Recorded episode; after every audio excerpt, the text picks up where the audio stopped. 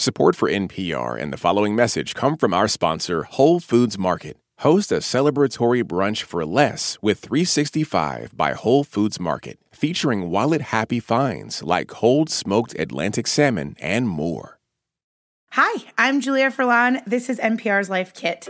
This episode, we're talking about the ins and outs of something that's a big part of my life right now, maybe yours sunscreen as in the different things that are in sunscreen, and namely where sunscreen goes outside of your body, on your skin.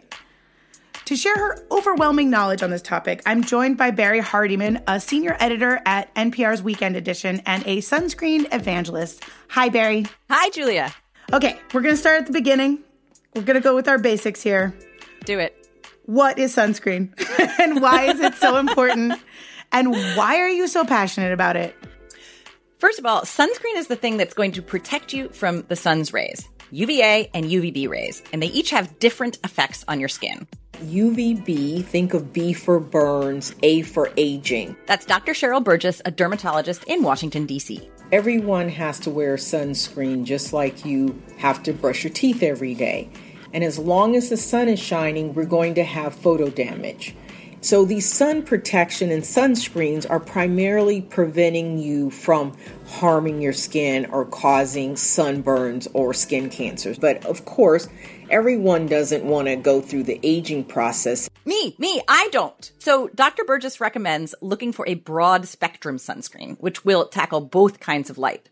UVB, which is the one that is responsible for sunburns and skin cancer, melanoma, you don't want those things, and UVA rays, which is responsible for making you look older faster. And truly, I gotta say, UVA rays are the ones that are really responsible for my passion for sunscreen. I'm just gonna say, first of all, I think we need to accept the process of aging. I want to accept the process too. I just want to accept it with, you know, like a touch of a glow. you know what I'm saying? Like, I can't wait to have like a hottie streak of like white hair and whatever. And I just, I want all that. I just want to know that I've also protected my skin. Okay. Fair. That is a fair point. I guess that my follow up question is like, does everybody need to constantly put on sunscreen all the time? Because I, I grew up in a family, my mom has vitiligo, which means that she doesn't have any pigment oh, yeah. in parts of her skin. And my dad is Brazilian and tans very deeply, as do I.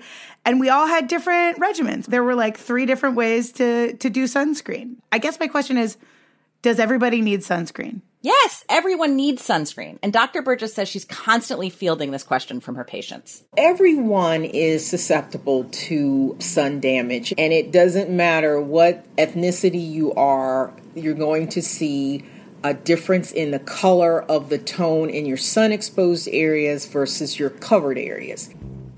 Okay, another question. Hit me. So, right now, I'm living in a house full of very pale people who use a lot of different kinds of sunscreen. It seems like there's like a sunscreen for your face, a sunscreen for your tattoo, a sunscreen for your little toe, a sunscreen for, you know, every different parts of your body. I wasn't aware of the spectrum of experience when it came to sunscreen. Yeah, I too am living in a house with a bunch of very pale people, my family. Um, and we have also tried a bunch of different things because some of the people here are very squirmy little guys. Some of them are just sort of grumpy big guys.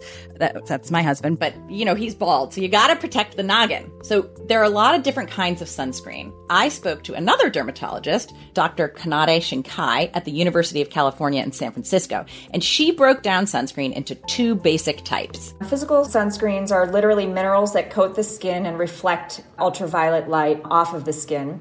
And chemical sunscreens sort of coat the skin and actually absorb and filter ultraviolet rays. If you have darker skin like myself, putting on a mineral or physical sunblock can often look very um, pasty, for lack of a better word. I mean, you can actually see a whitish or sometimes even kind of a purplish tint, which cosmetically is not ideal, and also it can it can also feel thicker and kind of um, heavier on the skin. Okay, we're going to have some application tips a little bit later that are going to help minimize that problem that she's talking about, that thicker, heavier aspect of physical sunscreen. But let me just recap. We generally put sunscreen into two basic categories physical, which you'll see on the bottle. You can see it referred to as physical, sometimes mineral, and it coats the skin and it bounces that UV light back away from the body Chemical sunscreens sink into the skin. They're absorbed by the skin like a sponge and they reflect the UV rays out of your body like heat. Now, chemical sunscreens, they feel a lot better. The experience of putting them on is just more pleasant in general. There's an industry term called cosmetic elegance, which I love, and it basically means how easy is it to use this product? How good does it feel on your skin? Chemical sunscreens feel great. They don't leave that whitish, chalky cast, and they tend to sink in and absorb pretty fast. But there are some reasons to be wary of them. Both of the dermatologists I spoke to said that there are no concrete signs or studies that chemical sunscreens are harmful to our health. But because they work by sinking into the skin and absorbing those UV rays, those active ingredients in the products, that's the oxybenzone, the avobenzone, they are being absorbed into your bloodstream. Dr. Shinkai says that the industry is really just waiting for more data about what long term use of chemical sunscreens can mean given the absorption into the bloodstream. But for now, the main thing to remember is either type is good, but the only type of sunscreen that really works is the one you're wearing. So just pick one and stick with it. Okay, this is good to bear in mind. You know, I've definitely had the experience of looking like purple or chalky or weird when I'm putting on sunscreen. How is it that I can tell the different types apart? Well, be an informed consumer and read the back of the bottle. If you have picked up a chemical sunscreen, what you will find is something called avobenzone, something called oxybenzone. There's another one called octisalate. Those are the ingredients that are the chemical filters and they do feel a lot better. They sink into the skin. Those are the ones that you're like, sunscreen's so great. Physical sunscreens, on the other hand, contain ingredients like zinc oxide, titanium dioxide, less frequently iron oxide. They're minerals, which is why sometimes you'll see physical sunscreens are referred to as mineral sunscreens. These are the ingredients that sit on top of your skin and they will bounce the UV rays away. The other thing you can look for on the bottle is if it says all physical or 100% mineral, 100% physical. Those are other ways that you can tell that you are choosing a physical sunscreen. While we're on the topic, I know I've read that chemical sunscreens might be bad for the environment, right? You're right. There is some research that shows that the avobenzone, the oxybenzones, those are the active ingredients that are specifically found in chemical sunscreens. They may be contributing to the bleaching of the coral reefs.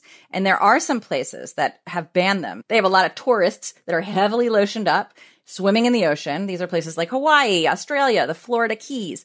And here's the thing. It is unclear how much these chemical sunscreens are contributing to coral reefs dying.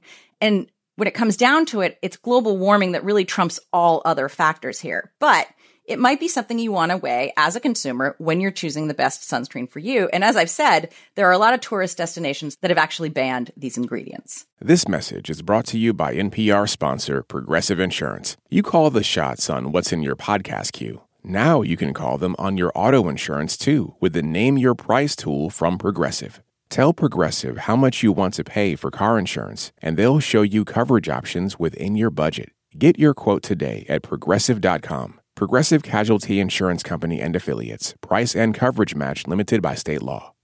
Support for NPR and the following message come from our sponsor, Whole Foods Market. Host a celebratory brunch for less with 365 by Whole Foods Market, featuring wallet happy finds like cold smoked Atlantic salmon, mini quiches, organic everything bagels, and more. Plus, visit the floral department and jazz up your table with a beautiful bouquet of big, bright, sourced for good flowers. When the brunch has to be perfect and delicious, go to your local Whole Foods market.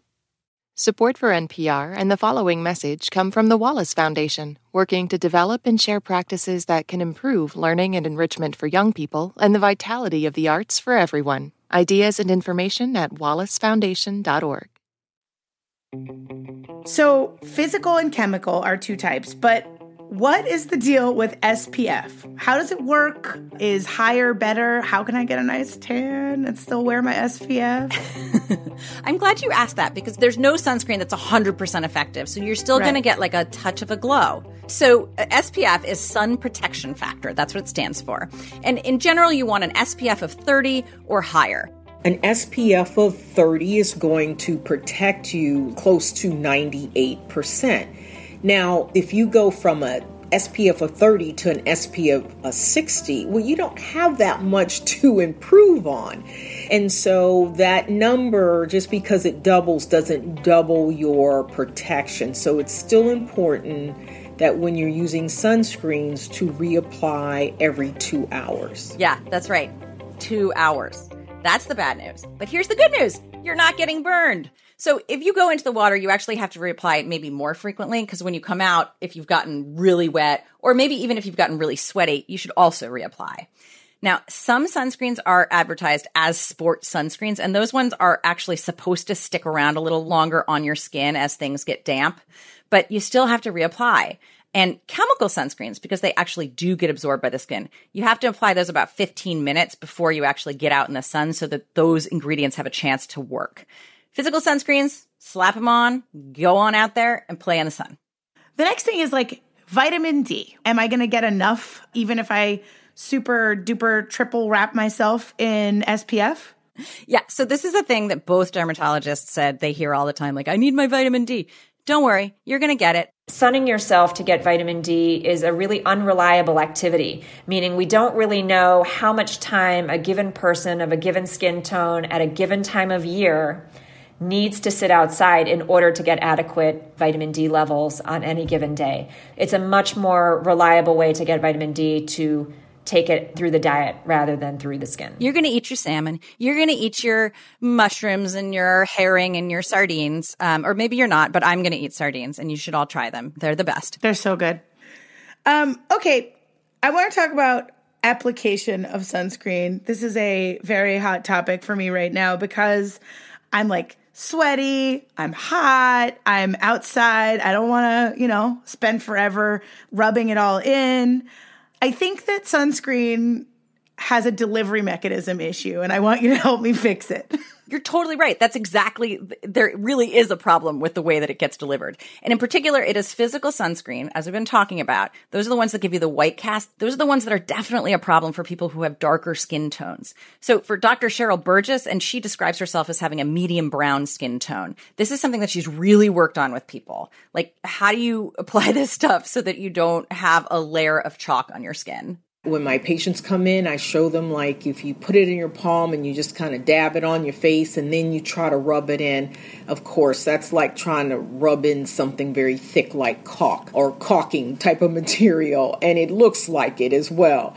But if you put it in your hand and rub it for a short period of time, smooth it out in your hands, and then apply it to your skin, you'll find you'll get a more even application so they won't look as as chalky in fact i use one on a daily basis and no one can ever really see it on me and they're like how do you get it that way the hands are warm and so if you massage it in your hands and then apply it it goes in quite nicely. I tried this after we talked to her. It really does work. So get out there and start rubbing your hands together. I found that there I I have a mineral sunscreen that is SPF 30 and it's a spray and I hate it because I cannot get it on my body properly. I was so excited for it to be the one and it's not. What am I doing wrong? So here's the thing with sprays. Your sunscreen is only as good as how you put it on. you right. are, the, are, the, main right. factor. And a lot of people like sprays, especially if like me, you have two small wriggly human children, you know, cause like if they're running away, I can just spray it at them, but it doesn't work. You have to put it on your hands first and rub it in or put it thickly on the body. But, you know, I've used sprays sometimes and what I find is that, oh, I don't know how I got that weird burn on the back of my arms. So sprays are not great, but I will tell you another sort of thing that is becoming more prevalent are powders.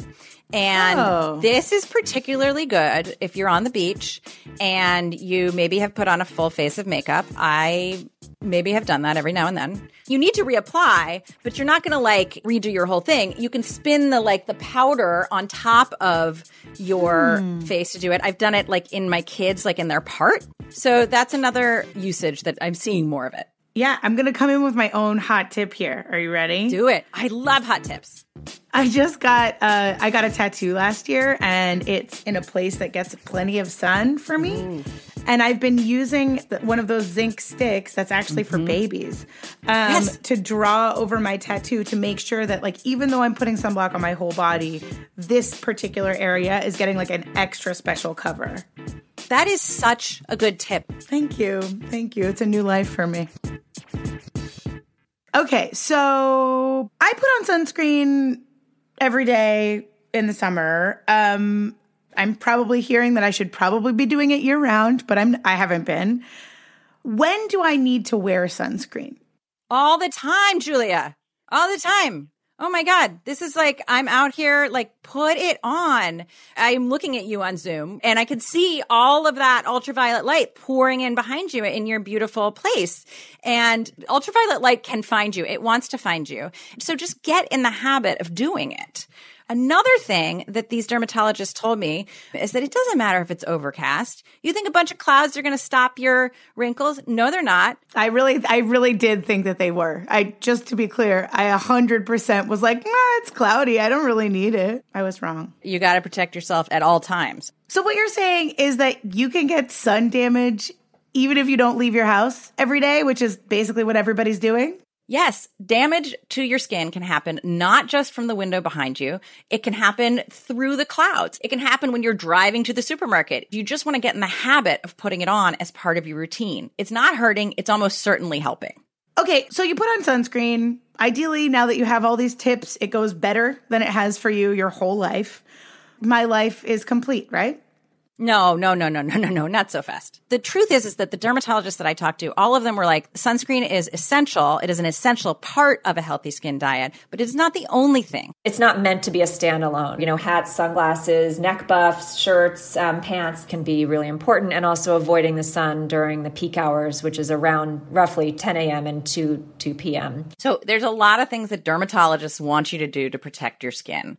But maybe you're unwilling to give up that prime beach time in the late morning or early afternoon. Or maybe you're not a hat person. I kind of think everyone is a hat person, but but fine. But sunscreen, sunscreen, there's no excuse. Just put it on. Okay, I hear you. But um what if a person who's like not me, but hypothetically a person that I know went outside and spent too much time in the sun and did get a sunburn? What would you say to this like hypothetical person? Listen, people get burned. It's okay. No judgment. And it hurts. It's no fun at all. And here's the problem. There actually isn't a lot of like great evidence for managing sunburns. If you're really feeling hot and uncomfortable, you can take ibuprofen for that discomfort, but you should not take ibuprofen while you're out in the sun because that kind of medication can actually make you more sensitive to the sun. So if you've got a bad burn, stay out of the sun, use cool compresses. Use a great moisturizer. And you can also try a topical anesthetic cream, which can kind of help it as well. Now, you're going to hear a lot of people say, Oh, I use aloe. Well, that's fine. But aloe is actually extremely drying to your skin and it can actually make you sting even more. So even if your mom is like, But that's what we used, it's just not going to feel that good. And I would avoid it. Now, if you have like some real pain, like if you have a headache or you're nauseated, or, and here's the really important thing where you really screwed up. If you have blistering, go see a doctor and especially a dermatologist. And speaking of dermatologists, our own Dr. Burgess has one last really important bit of advice. The most common thing that I hear is that, oh, you know, I grew up when we didn't have sunscreens, and so my skin is long gone. But it's never too late. It's kind of like smoking, it's that you can stop smoking and still add years onto your life. Barrie, I feel like I've learned so much, and I'm really grateful to you and Dr. Burgess and Dr. Shinkai, the amazing dermatologists that you spoke to. Now, let's recap as we do here on Life Kit. Okay, takeaway number one you gotta wear sunscreen. It doesn't matter how dark or light your skin is, everyone needs protection. Takeaway number two there are two types of sunscreens physical, also known as mineral, and chemical. And there are a ton of different formulations from sticks to sprays to powders and the classic lotion. Whichever one works for you, use it. Takeaway number three dermatologists recommend a broad spectrum and SPF of 30 or higher, and you gotta reapply it every two hours, no matter what. And I'm going to add one more takeaway number four. Wearing sunscreen isn't going to mess with your vitamin D levels. That's a myth. And lastly, takeaway number five if you're wearing physical sunscreen, you want to really like warm it up between your hands, and that's going to help it be less detectable on your skin so you won't turn purple and chalky. So now you too, Julia, can go out there and become a sunscreen evangelist to folks in the Sephora or the CVS, or maybe just like a random person on the sidewalk. You know what? I will take it under advisement. Thank you so much, Barrie. You're so welcome. For more NPR Life Kit, check out our other episodes, like the series that I did about friendship. It's very good. You can find those at npr.org slash lifekit. And if you love Life Kit, which I really hope you do, and you want more, please subscribe to our newsletter at npr.org slash lifekit newsletter. If you've got a good tip or an idea for an episode, please give us a call. Leave us a voicemail at 202 216 9823 or email us at lifekit at npr.org. This episode was produced by the fabulous Sylvie Douglas. Meghan Keane is the managing producer. Beth Donovan is the senior editor. Our digital editor is Beck Harlan, and our editorial assistant is Clare Schneider. I'm Julia Furlan. Thank you so much for listening.